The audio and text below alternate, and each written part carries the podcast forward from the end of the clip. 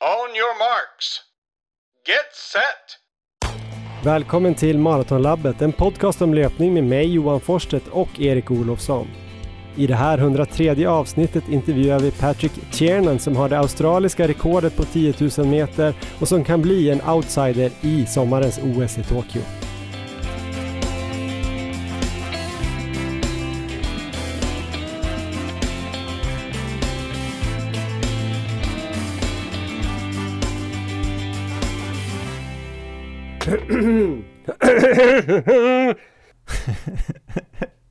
Ja men då ska ni alltså vara varmt välkomna till avsnitt 103 av eh, vår podd Maratonlabbet. Eh, mm, mm, mm. Ja men då ska ni alltså vara det här är det svåraste nästan, inledningen faktiskt. Den känns så konstlad. Jag har ju precis du... sagt det också. Ja men då är påsken över, maratonlobbet, lobb, maratonloppet är tillbaka nu, nu, nu har jag det, nu har jag det. Kuckeliku! Påsken är slut! Vi är här! La la la la la! Okej, nu har jag det. Ja, men då är påsken över. Maratonlabbet är tillbaka. Avsnitt 103. Idag kommer vi snacka mer om 10 000 meter. Vi har med oss den australiske rekordhållaren Patrick Tiernan, vilket vi är väldigt glada över. Och sen så kommer vi väl säkert prata lite om Ultra också, för vi har med oss Erik Olofsson från Uppsala. Hur är läget Erik? Tjena Johan, det är jättebra. Jag är väldigt taggad alla våra lyssnares vägnar som ska få lyssna på den här fantastiska intervjun sen. Ja men vad härligt att du är peppad. Eh, jag satt och klippte klart den här om dagen och eh, fick väldigt mycket bra tips på olika pass som jag vill köra här framöver. Så att jag kommer köra kvalitet nu sex kvalitetspass eh, i veckan. Inte för att han gör det på något sätt, men för att han hade så mycket roliga pass som jag vill testa nu eh, i vår. Jag vet inte om det är en bra idé. Tror du att det är en bra idé? Det tror jag är en dålig idé. Så du får köra tre pass, eller två.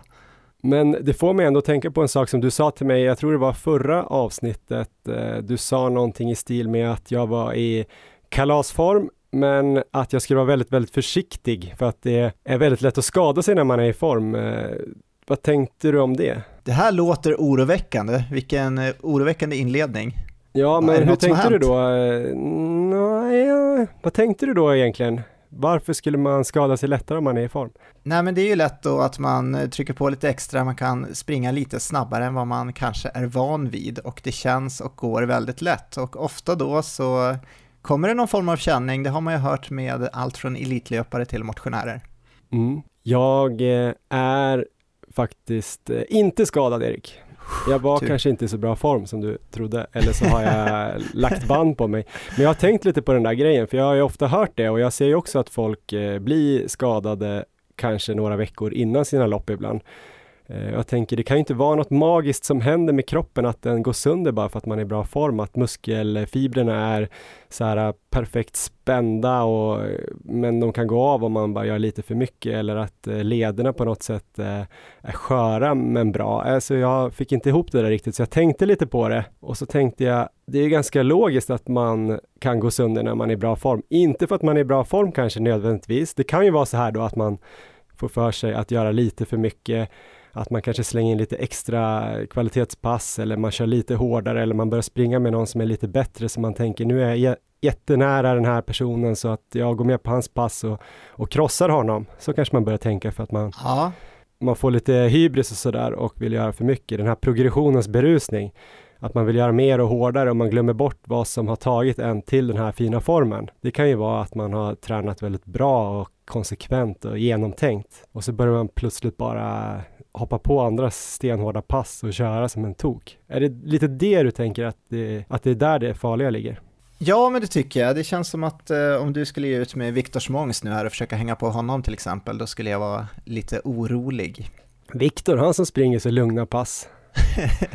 han ska jag nog knäcka nästa vecka. Nej då. Nej, men jag tänkte på en annan sak. Det är ju också så här, ganska logiskt ju, för varför är man i bra form? Jo, man kanske har tränat hårt under en lång tid man kanske har tränat lite hårdare än vad man tidigare gjort. Du vet den här tanken om eh, progression i träningen för att bli ja. bättre, den är viktig och då har man kanske kört lite hårdare och sen en längre period. Egentligen är det ju bara att man då kanske väntar på att eh, kroppen ska säga ifrån och då kan den ju om man har otur göra det lite, lite innan det här loppet. Ofta har jag känt också att när man börjar komma i form, framförallt så här på våren, man kanske kommer ut och vill springa mer och mer och mer. Man glömmer bort lite den här styrketräningen också som man kanske har varit bättre på att göra i grunden under vintern, när det kanske känns lite mer okej okay att stå inne och, och lyfta vikter och så. Ja, just det. Eh, man kanske haft en liten skadekänning på vintern. Det är inte helt eh, orimligt efter något hårt lopp på hösten. Man är jätteduktig på rörlighet och eh, rehab och sånt där. Börjar kännas lite bättre. Man kommer i slag. Man skippar direkt eh, rehab och rörlighet. Eh, man kanske också har tränat mycket. Man kanske inte har hunnit riktigt med att ställa om eh, kosten efter hur mycket man tränar. Man kanske går lite, lite, lite, lite minus på energi varje dag. Man kanske klarar av träningen, men man kanske tappar lite vikt. Man, det kanske är vissa funktioner i kroppen som blir lite nedsatta, lite sämre bentålighet eller vad man säger. Och så åker man på en stressfraktur. Ja.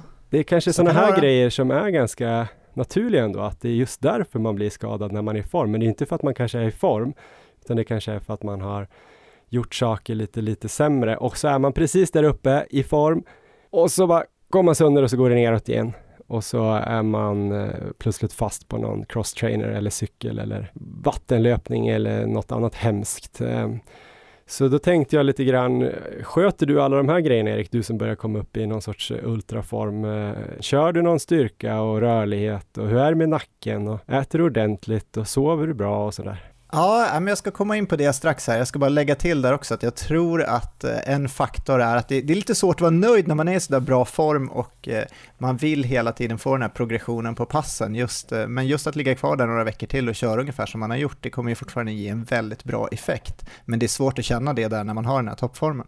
Mm. Men nog om det då och om jag sköter de här bitarna så eh, det tror jag att jag gör ganska bra faktiskt. Eh, om vi börjar med nacken där så har jag äntligen här fått eh, ordning på det känns det som. Nu kanske jag jinxar bort det igen här men senaste två veckorna så har det varit betydligt bättre. Ehm, och ja, de andra bitarna då har jag väl kört på ungefär som jag gjort. Kanske sover lite för lite i perioder men ehm, jag tänker ändå mycket på det. Och mat älskar jag så att där ser jag inget problem för mig själv.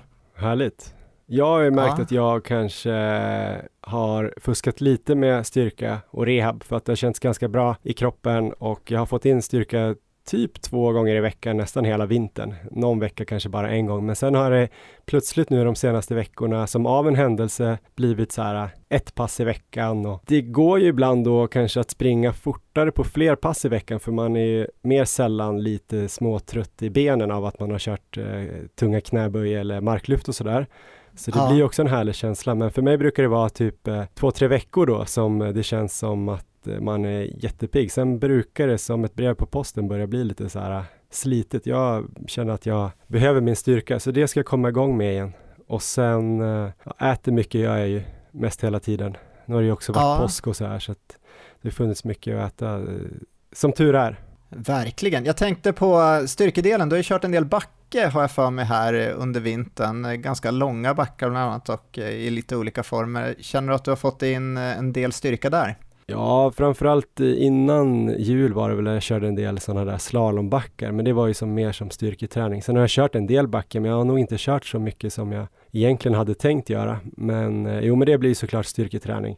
Och sen brukar jag faktiskt lägga in inför mina kvalitetspass eh, så brukar jag faktiskt alltid köra lite hopp och studs och löpteknik i backar och även avsluta med lite backsprint sådär inför mina kvalitetspass. Man får ju lite här och där ändå, men eh, jag tror jag behöver det där eh, liksom tunga kontrollerade också för att, eh, för att min kropp ska må riktigt bra. Så att det ska jag se till att göra nu en, två gånger i veckan i alla fall. Sen lite mer sömn tror jag. Det har i och för sig varit ungefär likadant hela vintern och våren, men jag borde kunna gå och lägga mig lite tidigare eftersom jag har en mänsklig väckarklocka som sover i rummet bredvid som kommer in en viss tid varje morgon, så jag kan inte riktigt sova så länge som jag vill jämt. Ja, man kan aldrig sova för mycket. Nej, det kan man nog inte, sa Törnrosa eller Erik Olofsson. Men om jag ska bara gå in lite snabbt på träningen då, nu angående att vara i form, så har jag faktiskt eh, kört några bra pass som faktiskt har fått mig att tänka så här, ja ah, men nu måste jag köra ännu lite hårdare pass. Men jag körde ett som var 6 gånger 2 kilometer här förra veckan i eh, halvmarafart och då skulle vi försöka lägga dem eh, i 3.35 ungefär i snitt. Det var jag och en kille som heter Turbokalle. Man tror inte att folk har sådana här smeknamn nu för tiden. Det var ju mer så här eh, fotbollsspelare på 50-talet som hette sådana där eh, ja. saker. Nu kommer jag inte på några bara därför, men eh, de hette Rio-Kalle och sånt där. Var det ett välförtjänt smeknamn? Ja, han är, han är jättesnabb. Eh, Kalle Lundin heter han. Jag har kört några pass med honom. Först körde vi ett som eh, var 10 gånger 800 här på Kärrtorps IP. Jag kommer inte ihåg om jag pratade om det sist. Eh, då var han med och var superstark. Och sen så körde vi nu då 6 gånger 2 kilometer vi körde 90 sekunders ståvila, kanske var lite snällt, jag vet inte. Men eh, vi lyckades väl lägga dem i 3.35 ner till 3.30 ungefär. Ja. Eh, så det var ett jätte, jättebra pass. Och så det där 10 gånger 800 då tror jag vi låg i 3.26 snitt. Men de sista åtta var nog 3.24 snitt kanske. Så det lovar ju ändå gott. Eh, och, eh, men grejen med mig är att jag blir lite så här rädd för de där farterna. Så jag blir inte så här skitsugen på att nu ska jag gå ut och springa 10 gånger 1000 i 3.12. Alltså jag får ingen sån idé. Utan jag blir lite så här, det är jobbigt att springa de där farterna. Jag, så därför kanske inte jag kommer skada mig. Blir du rädd för att eh, det är jobbigt eller är du rädd för att skada dig framförallt? Nej, men jag har lite respekt fortfarande för så här höga farter under 3.35. Ja, det är bra, det gillar jag. Ja, jag skyndar långsamt och man märker att det ger effekt. Man behöver inte alltid, som sagt, jag brukar ju alltid säga det, att man behöver kanske inte pressa sig och ligga spy efter passen. Så att, eh, ja, men det går eh, långsamt framåt för mig. Själv då Erik, eh, det går långsamt framför allt eh, och framåt och jävligt mycket framåt och långt och det var eh, veckovolymsrekord förra veckan. Jag kommer från två väldigt bra veckor. Senaste veckan var det en, en, vecka, en volymvecka då, så jag sprang bara lugnt. Mycket farter över 5.00 helt enkelt. Och, eh, det landade på 24 mil förra veckan. inga, inga kvalitetspass. Jag startade veckan med fyra pass som var ja, 42 kilometer eller längre. Så det, det, har jag aldrig gjort förut, men det, det kändes bra under alla de här dagarna. Så jag, först hade jag kanske tänkt köra två eller tre, men sen så kändes det så pass bra att jag la in ett fjärde också. Mm. Eh, och det är ju att vänja helt enkelt benen eh, inför vad som komma skall. Är det här en vanlig strategi hos ultralöpare eller är det någonting som du har tagit in här i ultralöpningsvärlden? Nej, jag, vet, alltså jag tror inte det är så vanligt. Jag tror inte det är så många som kör det. En som gjorde det var ju Jonny Hellneby som vi hade med i podden. Han körde en hel maratonvecka. Just. Han, han var ju snäppet värre här. Ehm, men det är inget som jag har hört så mycket om, utan eh, det var något jag var lite sugen på helt enkelt. Det är lite så jag jobbar nu och det är ganska roligt. Jag gör det som faller mig in. Mm. Det är inte några så här strikta program varje vecka som jag går efter, utan jag hittar lite egna utmaningar som jag tar mig an allt eftersom. Och det har, eh, det har verkligen fått upp sig inspirationen och eh, jag, jag tycker det är riktigt kul just nu att springa. Speciellt nu när nacken då inte stör heller så att jag kan göra, göra det jag vill. Och sen så har jag hela tiden med mig i bakhuvudet att jag inte ska dra på mig några skador så att jag tänker på det hela tiden och känner ju efter mycket i, som jag brukar. Men jag tänkte på en grej, för man har ju blivit lite, um, alltså man har tappat Eh, perspektiven nästan när man pratar med dig hela tiden. Det känns inte så himla konstigt att man kan springa 20 mil i veckan, men jag har ju aldrig gjort det själv. Men det känns som att jag genom dig på något sätt har gjort det. Och sen ibland när jag pratar med vanliga folk, så att säga, ja. som inte springer så mycket, som kanske joggar en, två gånger i veckan på sommarhalvåret. Och så säger jag så här, ja men jag har ju blivit lite Alltså om jag inte träffat dem på ett tag och så säger jag så här, ja men jag har nog blivit lite knäpp. Alltså nu springer jag kanske ja, 7, 8, 9, ibland 10 mil i veckan och så himlar de med ögonen och tycker jag är galen så här. Och då tänker jag så här, mitt eh, trumfkort då, för att de ja. inte ska tänka att jag är så himla galen, det är att jag, ja men min kompis Erik som jag gör podden med, han springer typ 20 mil i veckan. Han sprang så 10-12 mil en dag, eller han sprang 13 mil en hel dag och oj oj oj, och då kan vi tillsammans så här, bli kompisar igen, förstår du, och tänka att du är jättemärklig. Ja, just det, just det. Men det är ändå som att jag inte tycker att det är så jätte, jättekonstigt, för jag har blivit van. Eh, de tycker däremot att det låter orimligt, för 24 mil är ju typ en det är ju så här en årsvolym för många. Det finns ju de som springer mindre också såklart. Men, men hur känner du liksom pass tre, pass fyra? Tycker du överhuvudtaget att det känns mycket, alltså när du körde de där fyra marorna här? Ja, men har blivit lite avtrubbad, så nu när jag är ute och springer lite mer normala pass så känns det väldigt kort, så att allt blir som en vanesak egentligen. Så, men det är klart, alltså jag är ju själv medveten om att det här är helt rubbat, så det, det, finns ju ingenting, ingenting normalt med det här. Så det har jag ju med mig, men det är bara, just nu är jag inne i det och eh, det är faktiskt riktigt kul, så att eh, eh, jag kör på. Och jag vill också säga att om jag ger dig för lite cred så ber jag om ursäkt. Jag, jag tycker att det är sjukt mycket. Jag såg nu, jag sprang faktiskt eh, åtta mil förra veckan. Eh, jag har ju legat på runt nio mil rätt länge, men jag sprang bara åtta då inom citationstecken. Men det var liksom en, en tredjedel av vad du gjorde. Uh, jag tycker ändå typ, ja men åtta mil känns ganska lite. 10-11 kanske jag skulle kunna mäkta med, men 24 är ändå helt sjukt ju. Det är mycket tid också. Ja, jo men det är det. Det, det går väldigt mycket tid till det.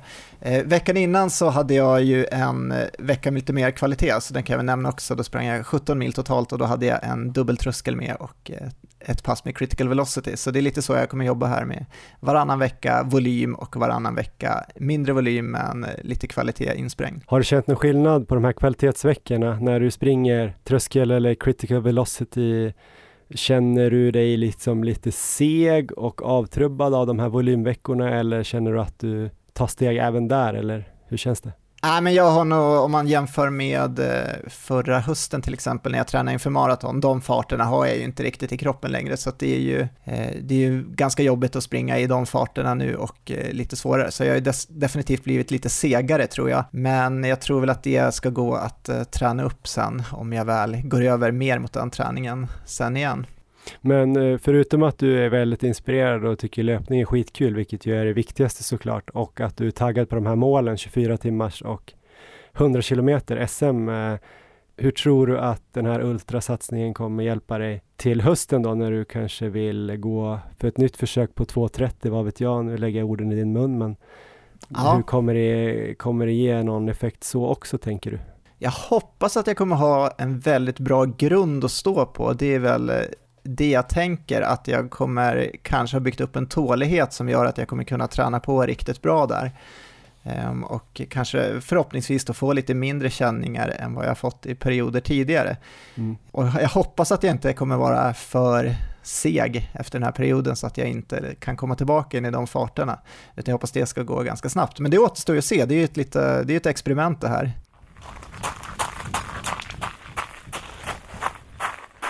Vi har med oss några samarbetspartners. Eh, som vanligt har vi ju då ett samarbete med Löplabbet som vi vill prata om. Det är ju Sveriges största butikskedja för löpning med åtta fysiska butiker och så har de ju också då löplabbet.se som är deras webbutik där de också har en massa tips till löpare och en massa guider om eh, utrustning och annat så gå gärna in och kolla där. Nyligen fick de ju in den här Asics Metaspeed Sky som både du och jag har provat. Den sålde slut nästan direkt. Det finns några damstorlekar kvar. De ska få in förhoppningsvis nya exemplar av den här skon i början av juni. Vi kanske ska snacka lite om den skon Erik, för du gjorde ju ett litet test eh, med två tröskelpass på, på den. Berätta mer om det testet.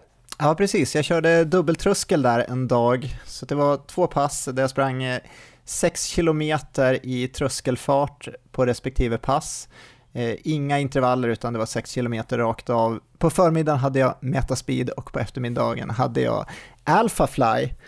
Sen jämförde jag de två eh, efter puls, borgskala och ja, jag sprang helt enkelt i samma farter då.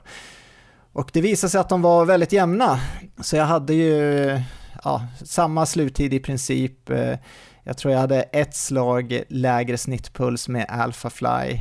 Ehm, så att det var ju, ja, det var i princip helt likvärdiga tyckte jag. Jag såg sen dock att jag hade lite högre kadens med eh, Metaspeed, så att mm. Eh, jag antar att Alphafly är lite studsigare möjligen då. Det kan ju vara så nu att det finns så många olika modeller och varianter att man kanske hittar en tävlingssko som passar en själv i ett annat märke som faktiskt funkar lika bra som, ja men till exempel Vaporfly då. Ett tag var det ju egentligen bara Vaporfly som, ändå funkade. Jag tror fortfarande att den är snabbast, men eh, det känns som att det är en helt annan konkurrens nu. Ja, jag håller med. Vi kan väl konstatera att det finns ju betydligt fler eh, konkurrenter nu som har kommit riktigt nära i alla fall. Så gå in på löplabbet.se, håll koll där och kolla även dem på Instagram, för där lägger de ju upp när de får in lite nya skor. Bland annat så ryktas det ju nu om Vaporfly 2, att de ska vara på gång även in till löplabbet. Så håll utkik där. Vi har också ett samarbete med ljudboksappen Nextory som eh, då tillsammans med oss erbjuder en eh, kod till våra lyssnare som eh, gör att ni kan lyssna på ljudböcker hos dem och läsa e-böcker gratis i 30 dagar. Då går man in på www.nextory.se kampanj och så skriver man in koden då maraton och det är den svenska stavningen då får man tillgång till den här appen i 30 dagar och kan lyssna och läsa hur mycket man vill. Och sen om man inte gillar den här tjänsten är det bara att avregistrera sig så man betalar ingenting och man, det är ingen bindningstid eller sådär.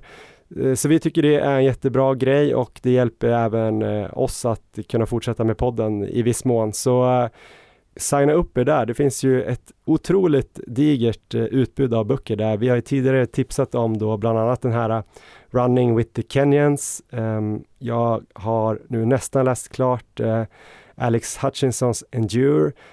Du har lyssnat på Löparglädje av Rune Larsson på dina långpass. Du har lyssnat på den det 17 gånger.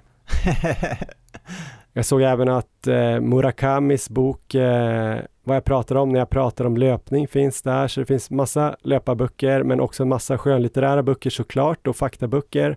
Vi har ju tidigare tipsat om eh, Fågelströms eh, Stadsserien, eh, även 1984 av George Orwell. Jag har faktiskt läst en, eh, en lite mer modern bok också Erik. Det låter ju som att vi bara lyssnar på gamla klassiker och löparböcker men jag har faktiskt eh, nu också lyssnat på eh, Fiskarmännen av en nigeriansk författare som heter Shigosi Obioma. Jag vet inte varför jag lyssnar på så mycket böcker med av författare med konstiga namn. Det är för att jag ska ha svårt att uttala dem i, i podden här. Men den eh, är jävligt bra. Både sorglig och fin och härlig och kul med lite nya perspektiv. Bra tips! Så eh, gå in där då på eh, www.nextory.se kampanj och skriv in koden maraton så blir vi jätteglada och jag tror att ni kan få väldigt fin lyssning här på era löprundor framöver. Tack för det!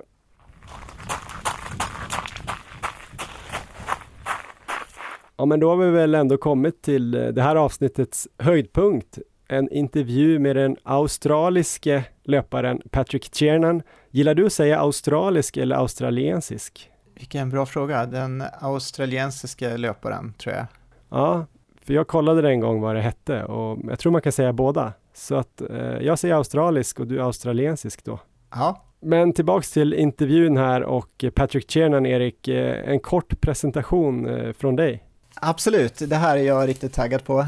Patrick har alltså australiskt rekord på 10 000 meter 27.22 och om vi sätter det i perspektiv så är till exempel Jonne Danielssons svenska rekord 27.55 över en halv minut bakom det. Han har vunnit eh, mycket prestigefyllda NCAA, collegemästerskapen i USA, det gjorde han 2016 och det är alltså 10 km terräng. Och tidigare segrare där, då har vi till exempel Steve Prefontaine, Salazar, Galen Rupp med flera. Och han kommer nu springa OS i Tokyo i år och det är faktiskt inte omöjligt att han kommer vara med och slåss om medaljer där på 10 000 meter. Så bra är han. Mm. Och det här rekordet eh, satte han här eh, i slutet av 2020. Eh, det australiska rekordet där på hans enda lopp för säsongen tror jag det var till och med. Ja. Imponerande och kvalade då in då till OS som du, som du nämnde där. Och det var väldigt kul för han var väldigt öppen med hur han tränar och Eh, pratade väldigt ingående om hur han förberedde sig inför det här eh, rekordloppet och eh, han har ju haft en tränare i USA som kommer från Irland som heter Marcus O'Sullivan som har deltagit i fyra OS, en gammal medeldistanslöpare. Sen har han bytt tränare nyligen och tränas nu av Mark Rowland som är en brittisk eh, före detta hinderlöpare som faktiskt har ett OS-brons eh, i bagaget. Men sen har han en agent som heter Nick Bidot, alltså en australiensisk eh, stortränare som vi har, i, faktiskt pratade om lite grann eh, i avsnittet om Micke Ekvall. För Ekvall har ju haft honom som ja, coach eller bollplank förut. Så han har ju också inblick i väldigt många olika synsätt kring träning då. Den amerikanska då såklart eftersom han bor där och så den brittiska då med en irländsk och brittisk tränare och så australiensiska. Och sen har han faktiskt tränat lite efter influenser från Ingebrigtsen-bröderna så det här blir eh, kul lyssning för er. Patrick Tiernan. On your marks. Get set. So welcome to the Swedish podcast called Marathon Lab, I guess it would be in English. Uh, Patrick Tiernan, how are you? I'm doing well. Thanks for having me on the show today. So, we have done a short presentation of you before this interview. We, we were saying that you're 26 years old, already one of Australia's best runners ever. You're quite tall and you own a dog.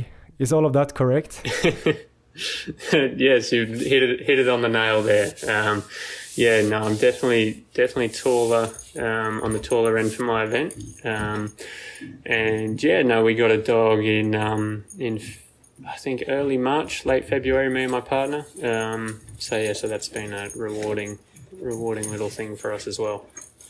But you're an Australian, been living in the US since you were 18. Now you're 26, so almost. Uh, eight years now. Yeah, yeah, no, it's been a while. Um, and I would say for the first seven and a half years, I was based in Philadelphia. I went to university at Villanova um, for four years and then stayed there for another three and a half training under my college coach, um, Marcus O'Sullivan, which was a really rewarding experience for me, and I took a lot away from that. And um, we're still in regular contact and are good good friends there. Um, but yeah, I recently joined the Oregon Track Club over in Eugene, Oregon, and am trained now by Mark Rowland, who is a, a good friend of Mark's. So it's been um, yeah, it's been a pretty smooth transition for me so far. But today we're gonna talk about like uh, in particular like the 10k or 10,000 meters and um, we invited you because uh, we've heard you talking in some podcasts, some Australian podcasts, and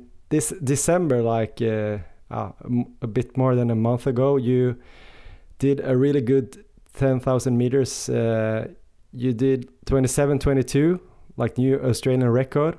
Yep. And uh, we just want to hear you first uh, tell us about that race. Yeah, so it was um, kind of a race that popped up to us in uh, late September, maybe. Yeah, so we sort of jumped on the idea of uh, targeting that race and making that sort of making something out of the year um, that was because I hadn't raced up until I hadn't raced at all in 2020 until um, until that point. So but yeah, no, it was great. I went into it hoping to get the qualifying standard of 27.28, and obviously our Australian record it wasn't that much um, that much quicker than that. So it's kind of one of those things where you you say to yourself, look, if I aim to break the record, then I'll you know I'll definitely break the I'll definitely get the standard as well. So um, yeah, no, I went into it and it was it was great. It was a big relief. I think it's something that I'd sort of known I could do for a while. When a race is more about like time than place, because you were,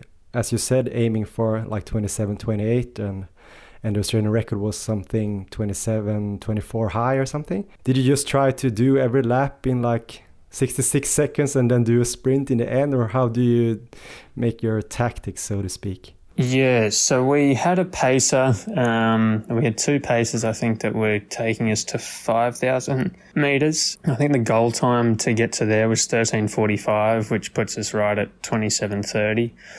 And we ended up, I think we ended up going through a little bit slow, closer to, yeah, around 1350, which was okay. Um, but yeah, I talked to a couple of the, the guys beforehand. I knew um, Eric Jenkins very well, and um, obviously had raced Ed, Edward Cheserek a lot in college. So, you know, we were all there to try and do the same thing, which was to get the standards. So we, we talked beforehand and said, look, why don't we, once the pacer steps off, why don't we um, switch off, yeah, every 800? Um, and then we'll get to a K to go and we'll just race from there. Um, and we sort of said, yeah, that sounds sounds like a plan. So, yeah, once the pacer stepped aside at 5k, um, myself, Eric, and Ed just rotated through every couple of laps, and then yeah, we got to a k and we got down to racing, and it you know worked out really well because I don't think we were actually on pace to break it at 9k, but then once racing takes over, you you don't really worry about that, and you just put your head down and go. And that's kind of the best way to run a fast time, I think, is to just put the put the clock aside and kind of just run off feel until you get down to the nitty gritty part of it. And yeah, ultimately that worked out really well. How do you experience a, a 10, 10k race? Uh, when do you start feeling like the pain and stuff like that? Do you how do you cope with it mentally? It's a weird it's a weird race at 10,000 because I feel like it's one of those ones that you're never really comfortable in. Like if you're running at an elite level, it's a you know 65 66 second laps never feels it's just a pace that never really feels easy it's i mean it feels comfortable to a degree but it's never like you're not out for i feel like a lot of people expect it to feel like a jog for the first half and that's just not the reality of it. So it's a you know it's a grind is probably the best way i can put it but i would have to say that this past race in december was probably the first time i've run a 10000 where i got to a K to go and I actually felt like I had pretty fresh legs. If you have the confidence that you're going to be able to close well and that you can run fast, then the mental aspect of it kind of overcomes the physical when you get to the latter stages of the race and you kind of don't notice that you're hurting as much because in your head you're like, look, I, I know I can do this. I know I can close well. And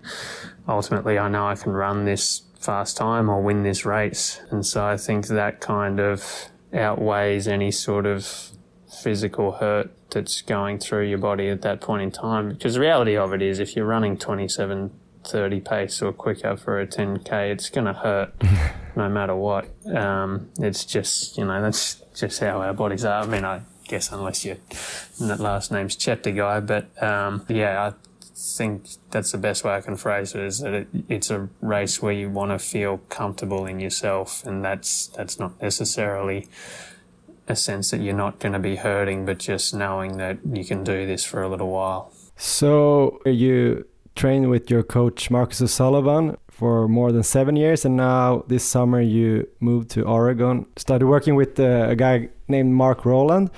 Like before yes. this uh, 10,000 meters, what kind of training do you do? Like if you go in specific into the details, like the last, I don't know, 15 or 20 weeks? Yeah, so we started, um, if we go back to August, um, you know, we kind of rotated through doing one longer tempo style session, and that could range from anything to, you know, starting off with three by three or four by two mile and ultimately progressing to something as long as like a two by five mile where you're going through different paces, not necessarily all at the same pace. Um, I think that was a, that was a big factor for me going into this ten thousand was just that there was never really anything that was a session that was set at the same pace the whole way through.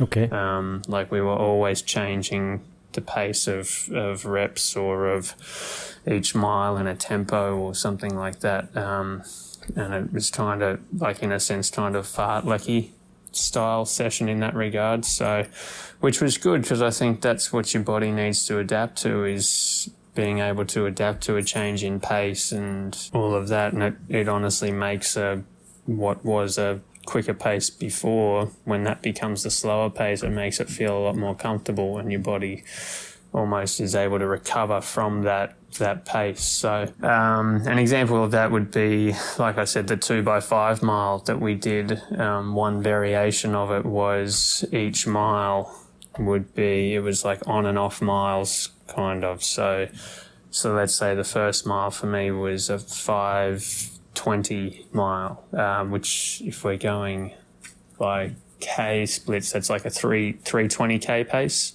for the first mile. And then the next mile, we would run it closer to 255 per K. And we'd alternate back and forth between those two paces for every mile for five miles. And I think that total volume would be two by eight K. Yeah so yeah, so that was that's kind of an example of the session that we do, and those paces wouldn't necessarily pick up drastically throughout the session. Um, it might be like a couple of seconds per kilometre here and there, but the biggest factor there was basically doing a quick mile and then being able to recover from it while still running yeah. At a tempo sort of pace. So yeah, so that was uh, I would say that was a large component. We would generally do a session like that. I would say once every at least once every two weeks, if not once every ten days. Yep. Throughout that period leading up to it, and then once every two weeks we would have some sort of hill session, uh, which would vary between something as long as a 1200 meter hill um, all the way down to short 200 meter hills. And we'd throw variations like that in there. So one session would be two sets of 1200 hill 800 meter hill 400 meter hill and then 2 by 200 meter hill. So we would do two or three sets of that. And so that was one variation. And then another variation would be a timed hill. So you'd have uh, three by one minute hill and then one by three minute hill. And we would do that about three sets of that, I, th- I believe. But yeah, and that wasn't necessarily about turnover. That was more about you know having your form right and your turnover moving decently well, but also just being able to, like I said, the big thing was recovering on the jog back down to the hill um, and being able to flush everything out of the system. And I think that's a a really important part of um, my training is being able to recover quickly because um, I think when it does come to a major championship, especially in the 10,000 meters, there's a lot of ebb and flow in that sort of race. Um, like one kilometer might be 245 and the next one should be as quick as 235. And so it's getting to the stage where you're able to recover from the quicker kilometre with that slightly slower one. So yeah, so those were two sort of marquee sessions and then we'd have one session on the track at, at least once every same sort of thing once every two weeks or once every 10 days. And that session could be, I think one day we did eight by a thousand, gradually getting quicker from 245 down to 233, I believe was um, the main session we did there. And then we'd do, I think another one we did was three sets of six 300s. And once again, ranging sort of from 48 down to 46, 45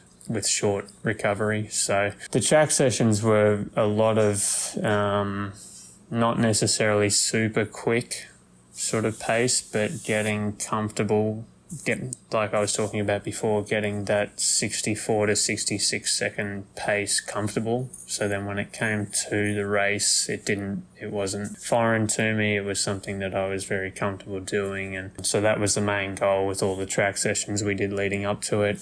And like I was saying, short, short recovery so that you're kind of simulating that, that race feeling, but also giving yourself enough time to flush out anything to go again. So if you did like uh, three sets of six times 300 in 230 pace. How long was the the rest then? And, and do you jog or? Yeah so the recovery in the like in the sets was i think it was a hundred a slow 100 meter jog so that could range from 30 to 40 seconds. And then in between sets was generally a lap jog so that's i would say two and a half to three minutes between the sets. But yeah the main um, set itself was six reps with 30 to 40 seconds recovery. So just working on that, working on recovering from that shorter, shorter rest. So if you just uh, took a week, like how many hard session would you do like that period? I would say um, it depended on the week. So if we were only doing two sessions in a week, then generally both of those sessions would be pretty tough. Yeah. Mark likes to rotate between two session weeks and three session weeks kind of like a two week cycle. So if we have three sessions in a week, generally there's only one harder session there, and the other two is getting sort of getting some lighter volume work in. But on the two session weeks, those would both be tougher sessions. So generally, one of those two would be a track session, and the other one would be that um, longer sort of tempo session that I was talking about before.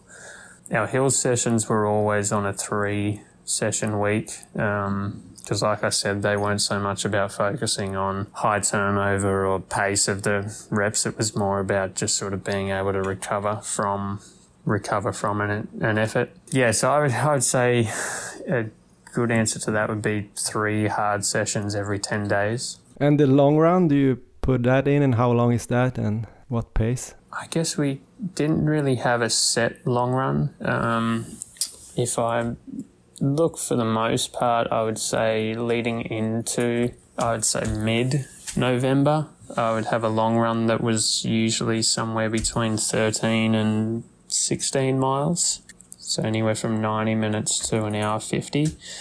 That kind of depended as well. Like if the tempo session that we were doing was, I think some one day he had us do 12 miles for a session. So he would kind of incorporate that as the long run effort, just because you're putting 12 miles in at a pretty pretty quick pace there. So that would generally work out to he'd say that was the long run, and then on a Sunday we would go out and do maybe 75 to 80 minutes rather than doing a full long run that week. But yeah, I would say for the most part, where our long runs are between 13 and 16 when we're in in full swing. If I was in the base period right at the beginning, that can get up to 18 miles, like a two hour long run. And how do you like, do you progress this uh, when you come closer to the race or do you train like this all the way through? Um, yeah, so when we get closer to the race, I think the main, like our weekly mileage drops. Um, so that would have been somewhere between 80 and 90 miles for the most part, but then coming into the race, Mark likes to drop our mileage down to about 70% of what we'd usually do. So that for me dropped to about 60, even 55 sort of thing. So, so that definitely drops. And like I was saying, the long run takes a sort of back seat um, in the weeks leading into a race. The track sessions, I guess that gives us a bit more room to, to do some harder sessions the couple of weeks leading in. So yeah, the, I would say the biggest thing the two weeks, two or three weeks leading into the race was the sessions. We put a lot of emphasis on those, and our off days were very, very easy. I think there were days where I was only running five, like thirty to forty minutes easy to recover. But our session days would be, you know, north of 13 mile days. So they would be sort of very, very intensive there. But yes, I would say the sessions definitely progress while the mileage takes a back seat um, in the weeks leading up to a race. So, do you have any examples of uh, like really hard specific uh, sessions that you should do, like maybe, I don't know, four to six weeks before a race or something like that? One of the good sessions that we did about, I think it was about a month out from the race, and this would have been my first sort of week going down in mileage was a was a track session. Actually, I've got two sessions here in that week that are that are great for that for that question. So, the track session we did was kind of a mix of reps. Um, we started off with two sets of four 400s um, with 30 seconds rest in between the 400s and then three minutes or a lap jog in between the sets. And that was around, like I was saying before, we wanted 64 to 66 pace to feel comfortable. So I think those 400s were around 63, maybe 62 high yeah. to sort of get into that groove. And then a lap jog, then we followed that up with three by 1200, right around that 10k pace, so 65 to 66 and I remember doing those 1200s and thinking how good they felt coming off of the quicker 400s to begin with. And it was great because it just gives you so much confidence going, you know, when you're a month out from a race and you think, wow, this race pace feels pretty good for, you know, a 1200, which isn't a necessarily a really long rep, but it's one of the, like if you look at a day and you see you have 1200 you think i'm doing long long stuff today. Yeah. so to feel like that during the 12s i remember thinking this is this is a good sign. And i think with those we had check for the most part but i think that was a lap jog in between each 1200 so yeah so we had those three 12s and then two by 800 back to that 63 64 pace. So i think those were 20 yeah 207 and 206 for those eights. So once again, we're dropping down to just below race pace um, with the goal in mind that we want 65, 66 feeling comfortable.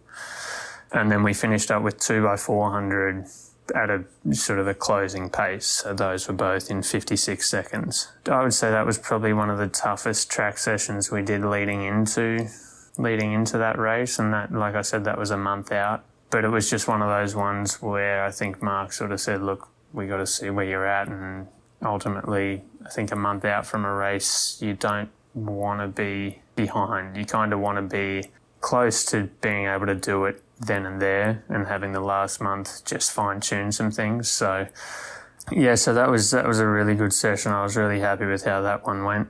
And then we had two easier days.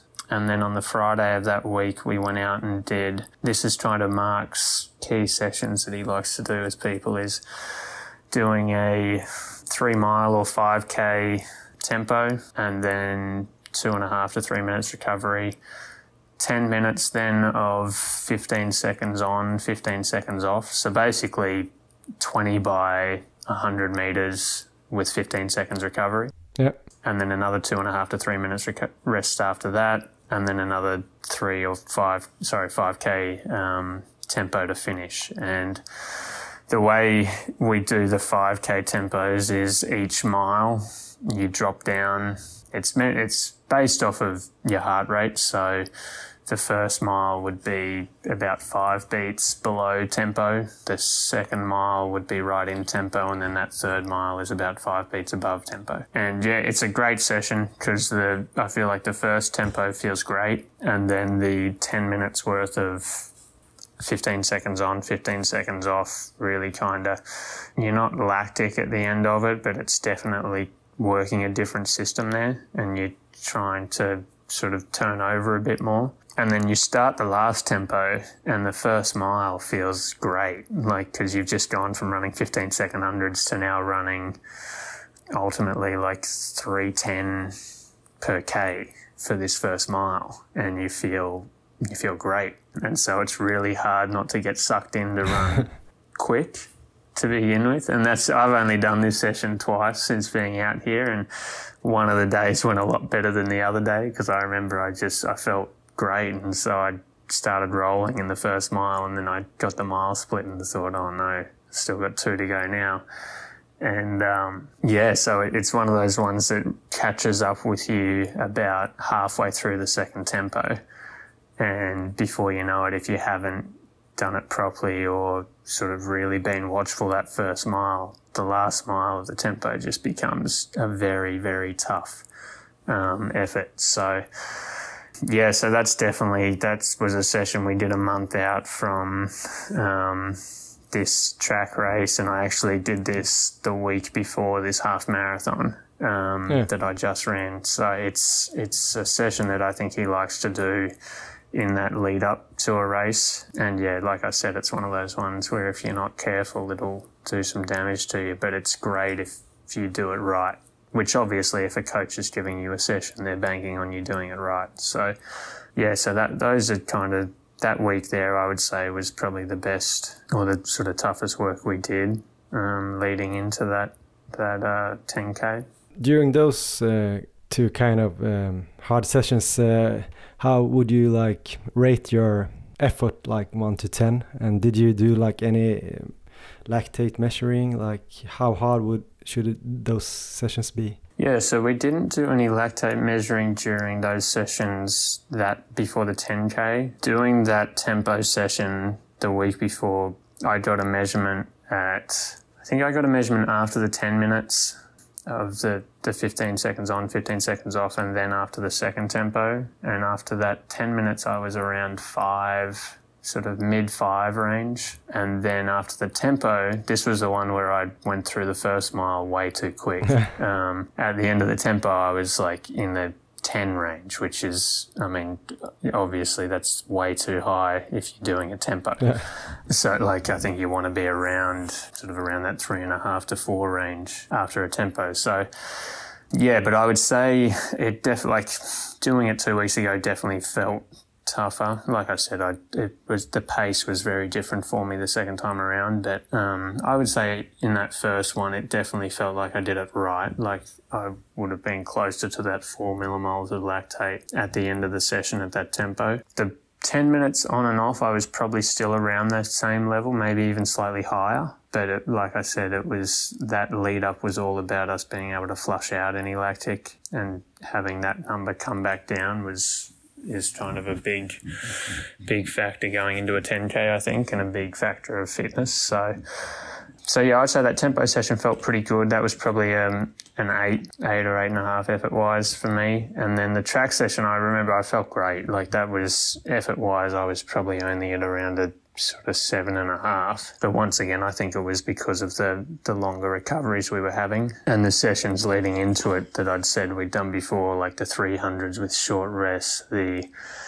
fluctuating pace for those longer tempos. Like I think that all of those built up is what made that track session feel a lot more comfortable for me than it than it probably should have been. So that's um, those were all sort of factors leading into that. So soon we're getting to the end here in this interview, but I want to talk something about like um, the philosophy of training because you're like an Australian living in the US. You were trained by an Irishman for a lot of years. Mm-hmm. Is there like some differences in the training philosophy between all those places? So yeah, so I've actually it's kind of been interesting for me. So Mark's a, Mark was a um, British steeplechaser, so he he comes from a kind of a similar background to Marcus. I think the Irish and the and the British training philosophies definitely sort of overlap a little bit there. The Australian philosophy, I so I like I, we said earlier, I left Australia when I was 18, but we um, so I didn't I wouldn't say I really got to experience too much of a professional training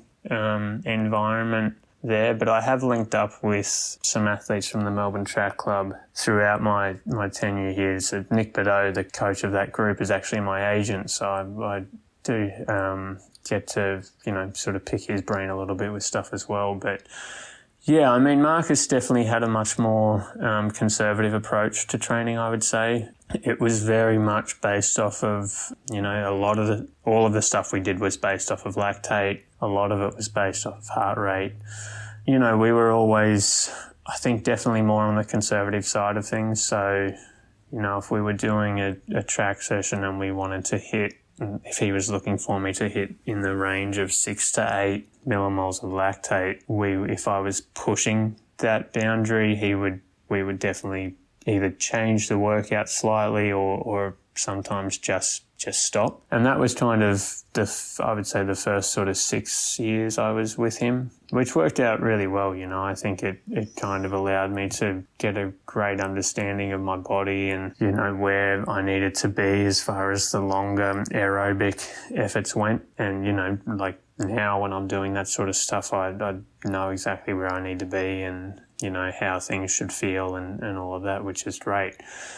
Whereas, yeah, in Australia, I think it's very much a sessions are hard, your mileage is high, and you just sort of roll through it. And I think that you know that's obviously working for for guys like Stuart McSweyn at the moment. Um, I know Ryan Gregson has had great success off of that sort of training model. His wife Genevieve Gregson also just sort of thrive in that sort of environment. So when I graduated college in the US, I was sort of looking at going back to Australia, but for me, it didn't seem like the sort of system that would work for me. I think I definitely need to pick and choose what days are hard and what weeks are higher mileage and things like that. So yeah, training with Marcus was, was definitely a, a sort of godsend for me in that regard. I think it really was a great learning curve for me. And then in the last year that I was with him was when we started to not necessarily steer away from lactates and heart rate, but just trying to have, you know, we would start to have some days where we'd just put, put the measurements away and just run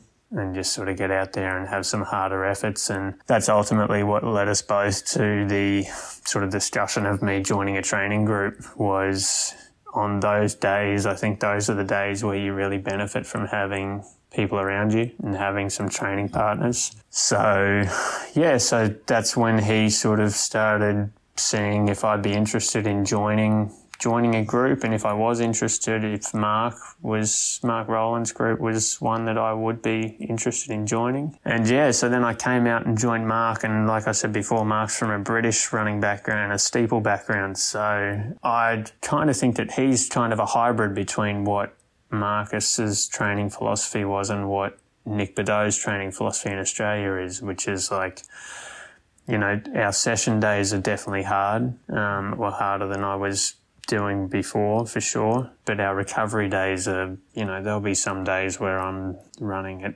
close to five minute K pace on my recovery days just to really sort of make sure that I'm geared up and ready to go for the next session. Have you read or heard anything about the Ingebrigtsen brothers, like in the, the training of the Norwegians? I have, yeah. So Marcus actually, um, we started to do a little bit of stuff based off of a conversation he had with um, their father. Yeah. Yeah, I think it was 2017. He had a chat to had a chat to him, and we sort of started to do some days where.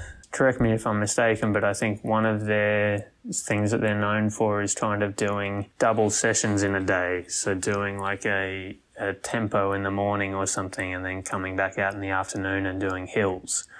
Yeah, basically they are doing like uh, double threshold uh, sessions twice Yeah. a week and they are doing that it really really strict and then they do hills like every saturday i think so they do so basically they have like five harder sessions a week but at least in the base phase Yeah, in a base phase, yeah. So, so yeah, so we kind of uh, flirted with that idea a little bit, and I think it was going pretty well. Um, I, I got injured off of a couple of indoor races that I did. Nothing, nothing necessarily to do with the training. I think we just got a little anxious with racing, but yeah, we started doing some days where we would do sort of 10 by 300 meter hills in the morning and get probably around that five to six millimoles of lactate and then come back in the evening and do five by a mile, but or sort of, yeah, at around sort of five by five minutes. Um, but like you said, just keeping it around 1.5 to 2 millimoles of lactate, so keeping that quite low and sort of recovering from that. So yeah, I don't know how close, how accurate we were doing it. Um, I think the we sort of did a little bit of research into what they're doing, um, or, as, or as much as they were willing to share, and. Uh, yeah, it's. I mean, it's obviously a very different take um, on what traditional models are and how things have, have worked in the past. But I guess that's all part of the sport, isn't it? Is being able to adapt and always find new ways to test your body and push the boundaries and stuff. So, um, yeah, no, I got a lot of respect for what they're doing, and obviously it's working well for them. So, yeah, there's definitely definitely avenues to go down. I think every coach is every good coach out there is trying to trying to find ways to, to get that extra edge, and, and they've got it at the moment. So, yeah, no, they're, they're doing really well. yeah and you do well as well pat so uh, last I, I appreciate it. like But we're basically getting there.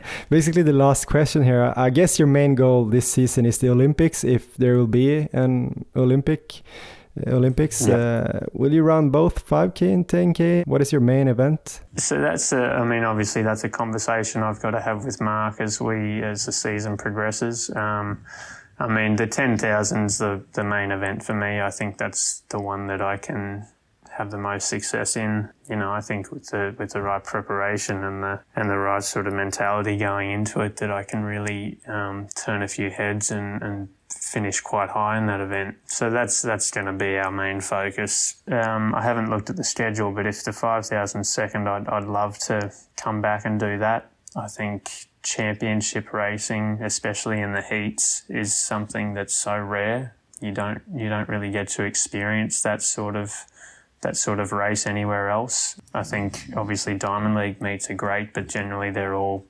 fast times and just sort of keeping up and seeing what you've got. And races in America are they're probably great as far as time wise goes, um, comparing them to heats, but it's just, you know, you don't really have those people closing in 53 and 52 like you do it. Um, at those major championships, and ultimately, if you want to make finals, that's what you've got to be able to do now. sounds perfect pat i hope uh, there will be a lot of swedes cheering for you in the olympics now when they have heard I your hope so, yeah. We'll, we'll take all the support we can get. Yeah, perfect. So thank you very, very much for joining us. Uh, we're really grateful and good luck with this year. Thanks, mate. No, I really appreciate that. And uh, once again, thanks for having me on the show today. Ja, det där var alltså Patrick Chernan, 27-22-mannen som eh, bjöd på väldigt mycket kring sin träning, väldigt öppen kring millimol och pulsslag och farter och pass. Många pass där som jag tyckte kändes väldigt roliga som jag som sagt vill sticka ut och testa typ nu. Men nu ska vi prata lite om den här intervjun. Erik, vad kände du? Tog du med dig någonting till din egen träning? Ja, massor. Det tycker jag alla kan göra, men är man då som eh, majoriteten, alltså ja, typ alla, eh, om inte Cheptegei kanske då lyssnar här på podden, så får man ju försöka anpassa eh, de här passen han pratar om och idéerna han har. Så att eh, man kan ju definitivt inspireras, men sen får man kanske sänka farterna förstås och eh, tona ner antalet repetitioner, eh, kanske förlänga vissa vilor och så vidare. Så man får ju bolla lite själv där, men det är ju jättebra pass vi får här och roliga pass. Mm. Verkligen varierade, det var ju lite fartleksaktigt och det är ju ja, väldigt bra preparationspass här inför inför lopp och så vidare. Så att eh, jag har varit jätteinspirerad. Nu är det inte så mycket jag kan använda just nu, men får vi se framåt hösten sen kanske. Nej, men det var väldigt mycket som jag kan använda.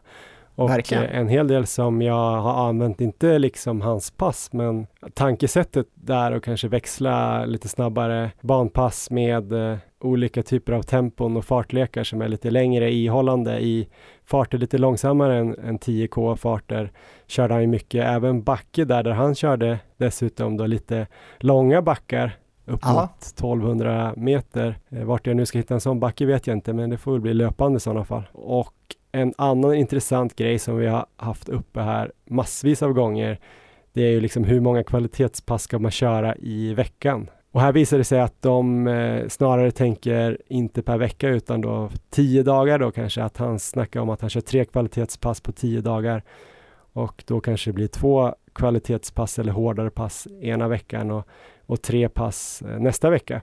Eh, ja, precis. Så det är inte alla som kör tre hårda pass plus långpass då som Suldan till exempel gjorde vissa veckor. Eller fem pass då som norskarna. Eh, utan eh, det här är ju ett, eh, jag tror det är ett hållbart sätt att tänka att man kan köra lite färre hårda pass och eh, ha lite mer eh, lugn löpning runt om. Men däremot kanske man då kör lite hårdare på, på hårda passen såklart. Ja, ja, helt uppenbart så fungerar ju det här också väldigt bra med tanke på vad han har gjort. Eh, men det är ju intressant att få alla de här eh, olika skolorna. Mm. Det finns ju många vägar som kommer ge bra resultat och eh, ett roligt sätt är ju att inspireras från lite olika håll tycker jag och ta de bitar man gillar bäst. Mm. Det var ju ett tag sedan, eh, det var ju några veckor sedan vi gjorde den här intervjun. Har du testat några av de här passen själv? Nej, men jag gjorde den här intervjun för ett tag sedan, men sen så uh, klippte den inte förrän uh, här helt nyligen. Så att, men nu har jag skrivit upp lite pass som jag vill göra. Jag är väldigt sugen på att sticka ut och köra det här passet som var 4 x 400 4 x 400 3 x 1200 2 x 800 och sen 2 x 400 som blev drygt 9 kilometer med med riktigt eh, snabba farter i 10K och snabbare eh, med en ganska lång vila där, sättvila då framförallt. Eh, det är jag sugen på att köra. Jag får se om jag kör det rakt av i hans farter eller om jag gör om det till mina farter. Man kanske också kan ta bort eh, några repetitioner första gången man kör det. Man kanske tar bort en 1200 om man vill vara snäll mot sig själv. Så får man ju ändå ett bra pass. Eller om man tar bort eh, de här 400 på slutet när man ska bomba. Jag vet inte, men eh, jag tyckte det var väldigt kul och springa bana tycker inte jag är så roligt, men om man gör lite sådana där, eh, antingen sådana där olika serier med, med olika typer av löpning, olika farter eller ja, med stegar upp och ner och sådär så blir det mycket, mycket roligare och lättare att ta sig igenom passet tycker jag. Ja, verkligen. Och det ju, han kör ju också pass som vi har hört om eh, tidigare, men i kanske lite annan typ av träning. Då. Han kör ju till exempel jojo-pass som ju Canova kör mm. också i maratonträningen. Um, så just det här att få återhämtning då i farter som ändå är ganska snabba. Så där var han väl uppe i två gånger åtta kilometer tror jag. Just det. Han varierade mellan 2.50 och 3.20 och det här har ju vi kört i, i den specifika maratonperioden också där. Att man har kört jojo.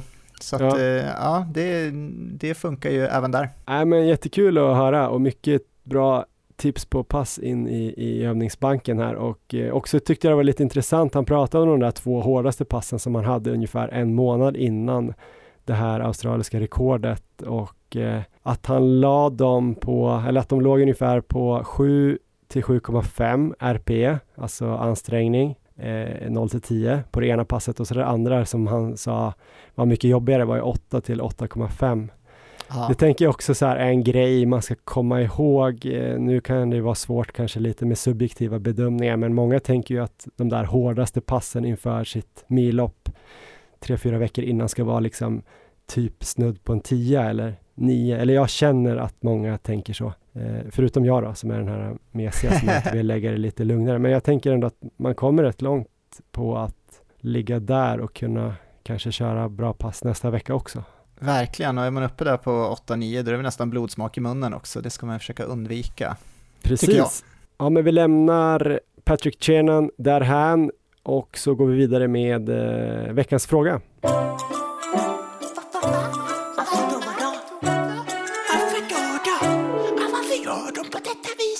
Ja, men veckans fråga kommer från en kille som heter Marcus eh, Andersson, M. Saine på Instagram. Han säger då, jag har en fråga mest till Johan tänker jag.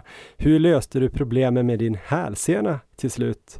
Jag har haft ont nere i hälen där hälsenan fäster in i minst ett halvår och jag börjar tröttna så smått. Det gör lite ont framförallt de första tre kilometerna varje pass och ibland även när jag inte springer, är det excentriska tåhävningar som gäller som för allt annat då inom citationstecken. Ja, Erik, excentriska tåhävningar funkar egentligen. Jag vet inte tusan alltså. Har du kört några sådana? För vissa verkar det funka. Ja, men jag har kört en eh, beskärd del av excentriska tåhävningar och eh, också försökt köra då ganska tunga excentriska tåhävningar med rakt ben och lite böjt ben för att eh, träffa båda eh, de här eh, musklerna i, i vaden. Jag tycker i perioder att det inte har gett någon effekt alls just med de här excentriska tåhävningarna. Men det finns ju forskning som visar på att det är den bästa träningen för hälseneproblematik Eh, så det ska väl funka, tänker jag. Eh, jag tänkte jag skulle kanske gå in lite då på totalen. Hur fick jag ordning på min hälsena om man nu räknar det som att jag har, eh, har ordning på den nu? Jag har ju fortfarande viss smärta, ska jag säga, i båda mina hälsenor. Främst i höger, men jag håller det i schack. Jag har inte så ofta längre ont när jag springer. Jag har liksom trycksmärta har jag ju. Skulle någon komma dit och, alltså vill ni skada mig så kan ni gå på hälsenorna.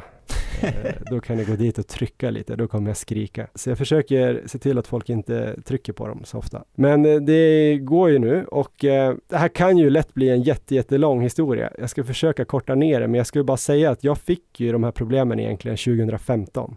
Så det är ganska länge jag har haft lite halvtaskiga hälsenor. Innan dess så hade jag, jag har ju spelat fotboll sedan jag var typ sex år och då hade jag spelat kanske 20 år väldigt mycket och sen fem år till. Så säkert 25 år har jag spelat fotboll utan att ha haft ont i hälsenorna.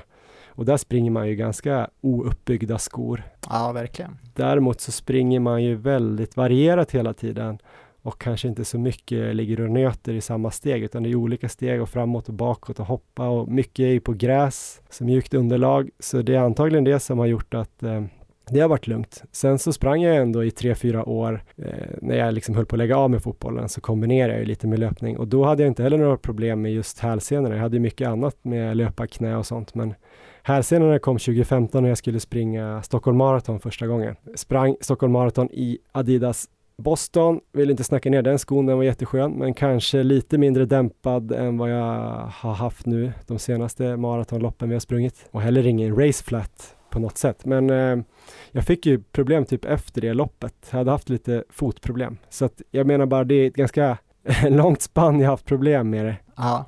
Fick ju ordning på det. Sen har jag väl haft några perioder i, i podden, men det var ju som värst då igen då.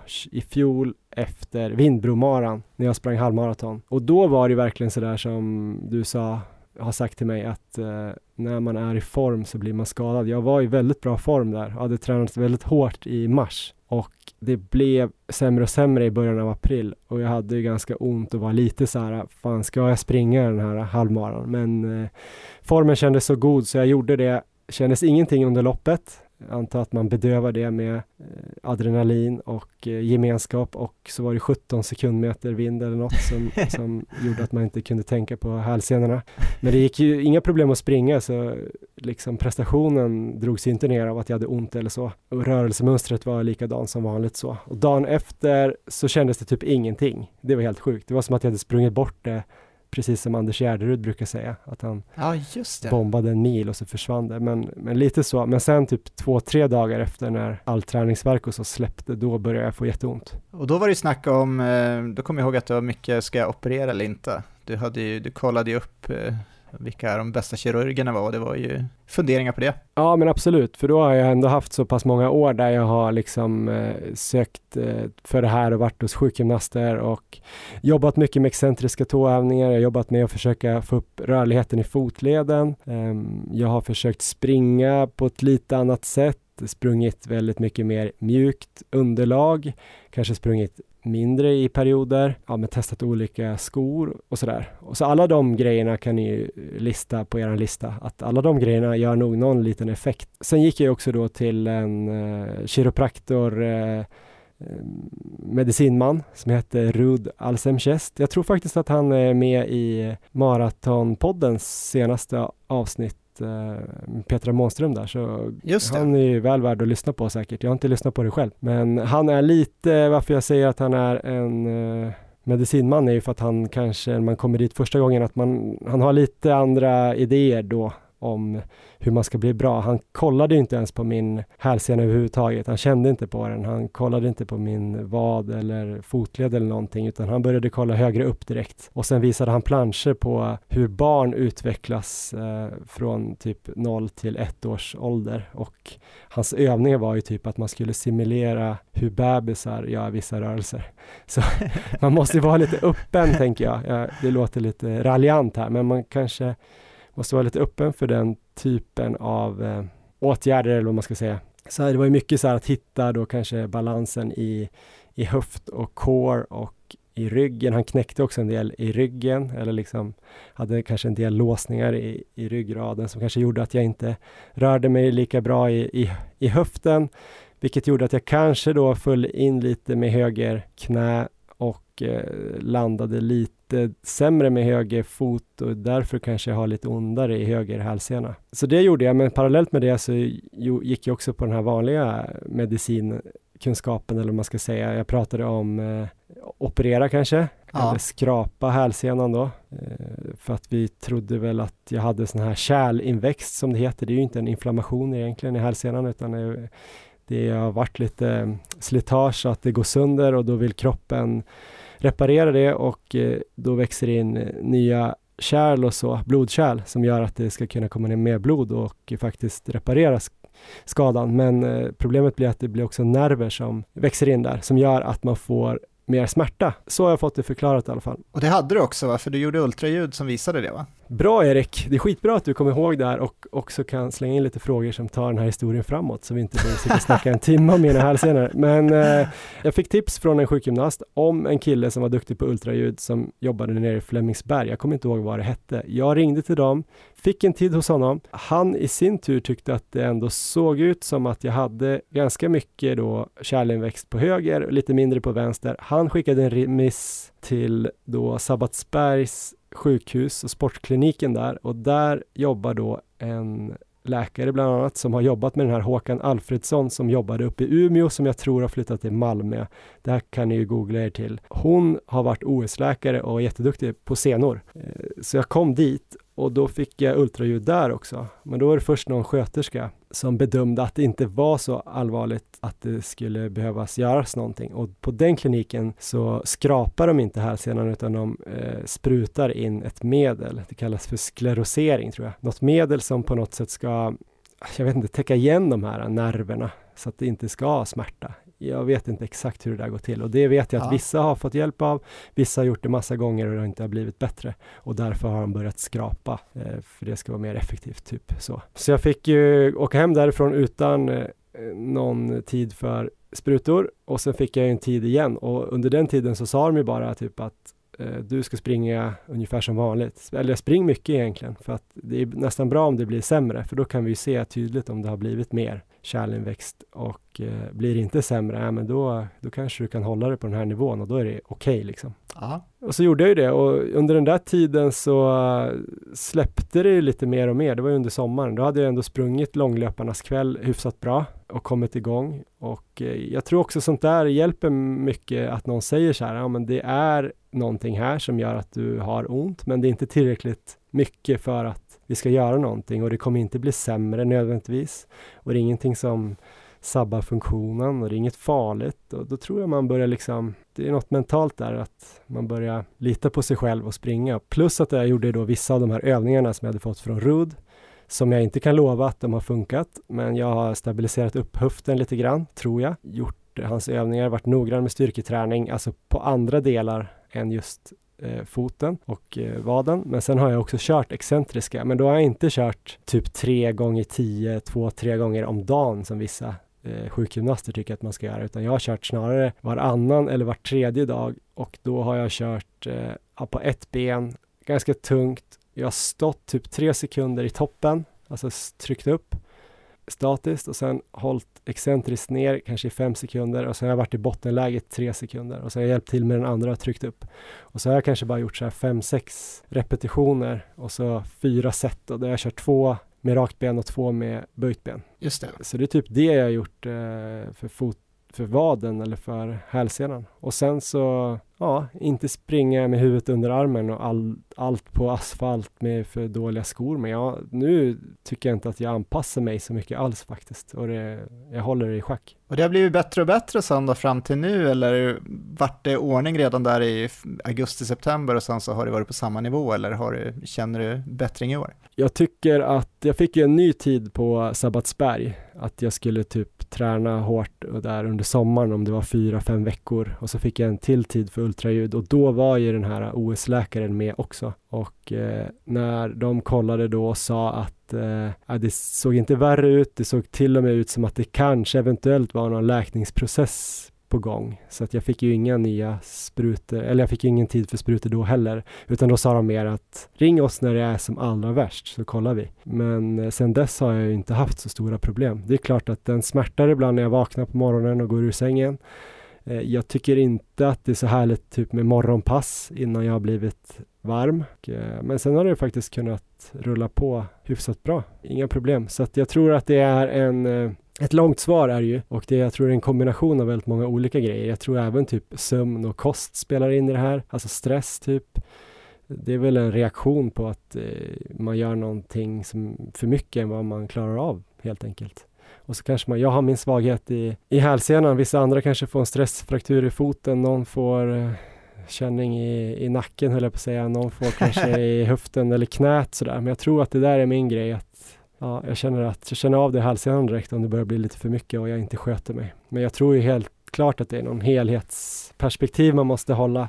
Jag tror inte att man bara kan tänka så här, ja det måste vara i fotleden. Jag är stel i fotleden och svag i vad och så jobbar man bara där, utan jag tror att det är en kombination av många olika saker. Precis, och eh, det kan ju vara andra som har samma problem som du har här och det är väl bara att eh, prova sig fram lite då och eh, testa många av de här sakerna du har gjort och sen så kanske det inte är precis samma saker som fungerar på dem, men något kanske gör det. Ja, men precis, så sammanfattningsvis så tänker jag då att man kanske ska dels gå den vanliga medicinska vägen och köra det spåret samtidigt som man kanske hittar någon naprapat eller sjukgymnast som är väldigt intresserad av löpning också som har kanske idéer på hur man rör sig och varför man får ont på ett visst ställe och sådär. Om, om det går att åtgärda.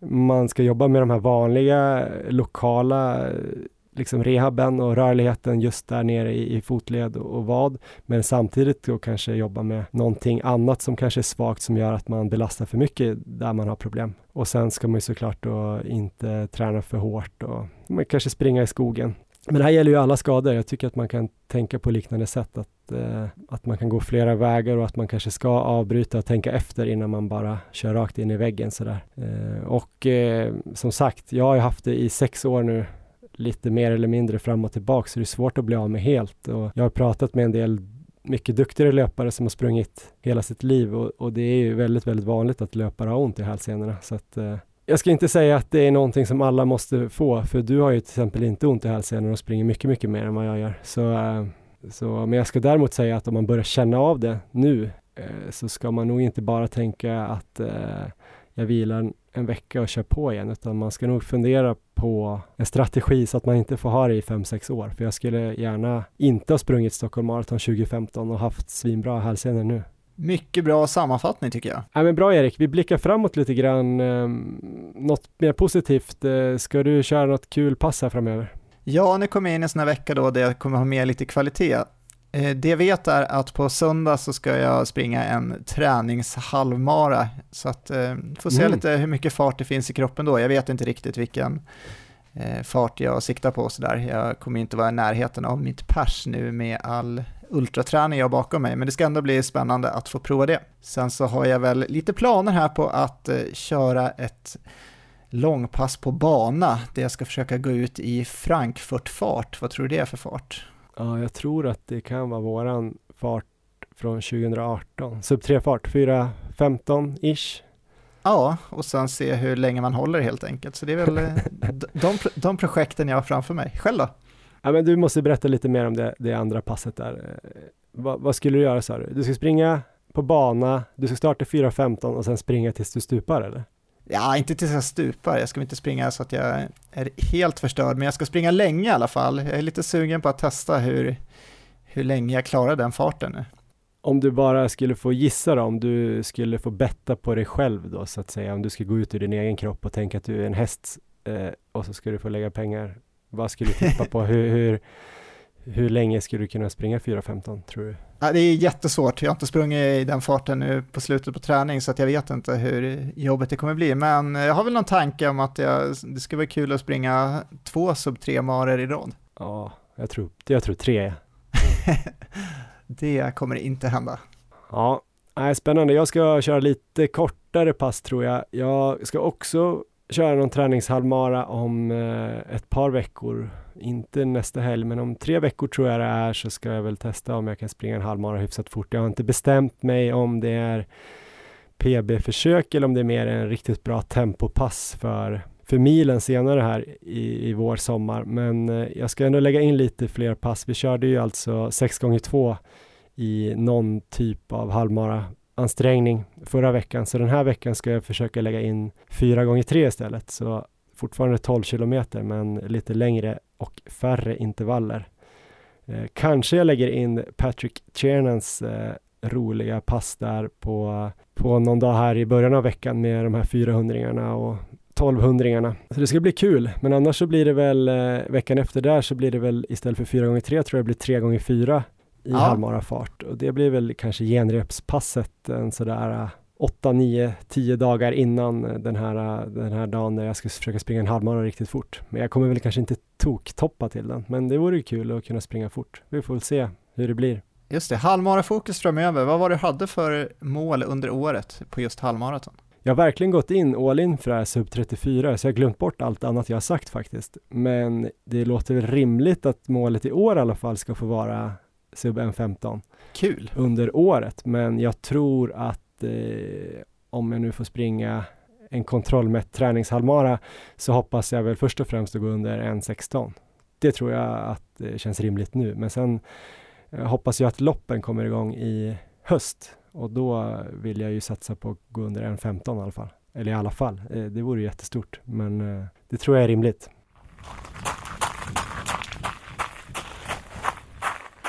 Ja, men det var väl allt för idag. Gå gärna in då på nextory.se kampanj och signa upp er för eh, en gratis period där på 30 dagar och lyssna på en massa böcker, bli lite klokare och smartare. Håll utkik på Instagram där vi heter Maratonlabbet. Eh, jag kommer göra det. Jag vill absolut inte missa Eriks eh, Frankfurt långpass, 4.15 fart så länge han kan på bana. Han lovar alltså att gå upp eh, på RPE 9 i alla fall. Lite blodsmak sista, Oj. sista maran där, den tredje maran. Det, Nej, men det ska bli kul. Jag ska inte sätta någon press på det, men det är fan spännande eh, projekt ändå. Eh, jag kommer väl bjuda på lite mer kortare grejer, tänker jag. Det var allt för den här gången. Ha det bra Erik. Ha det bra.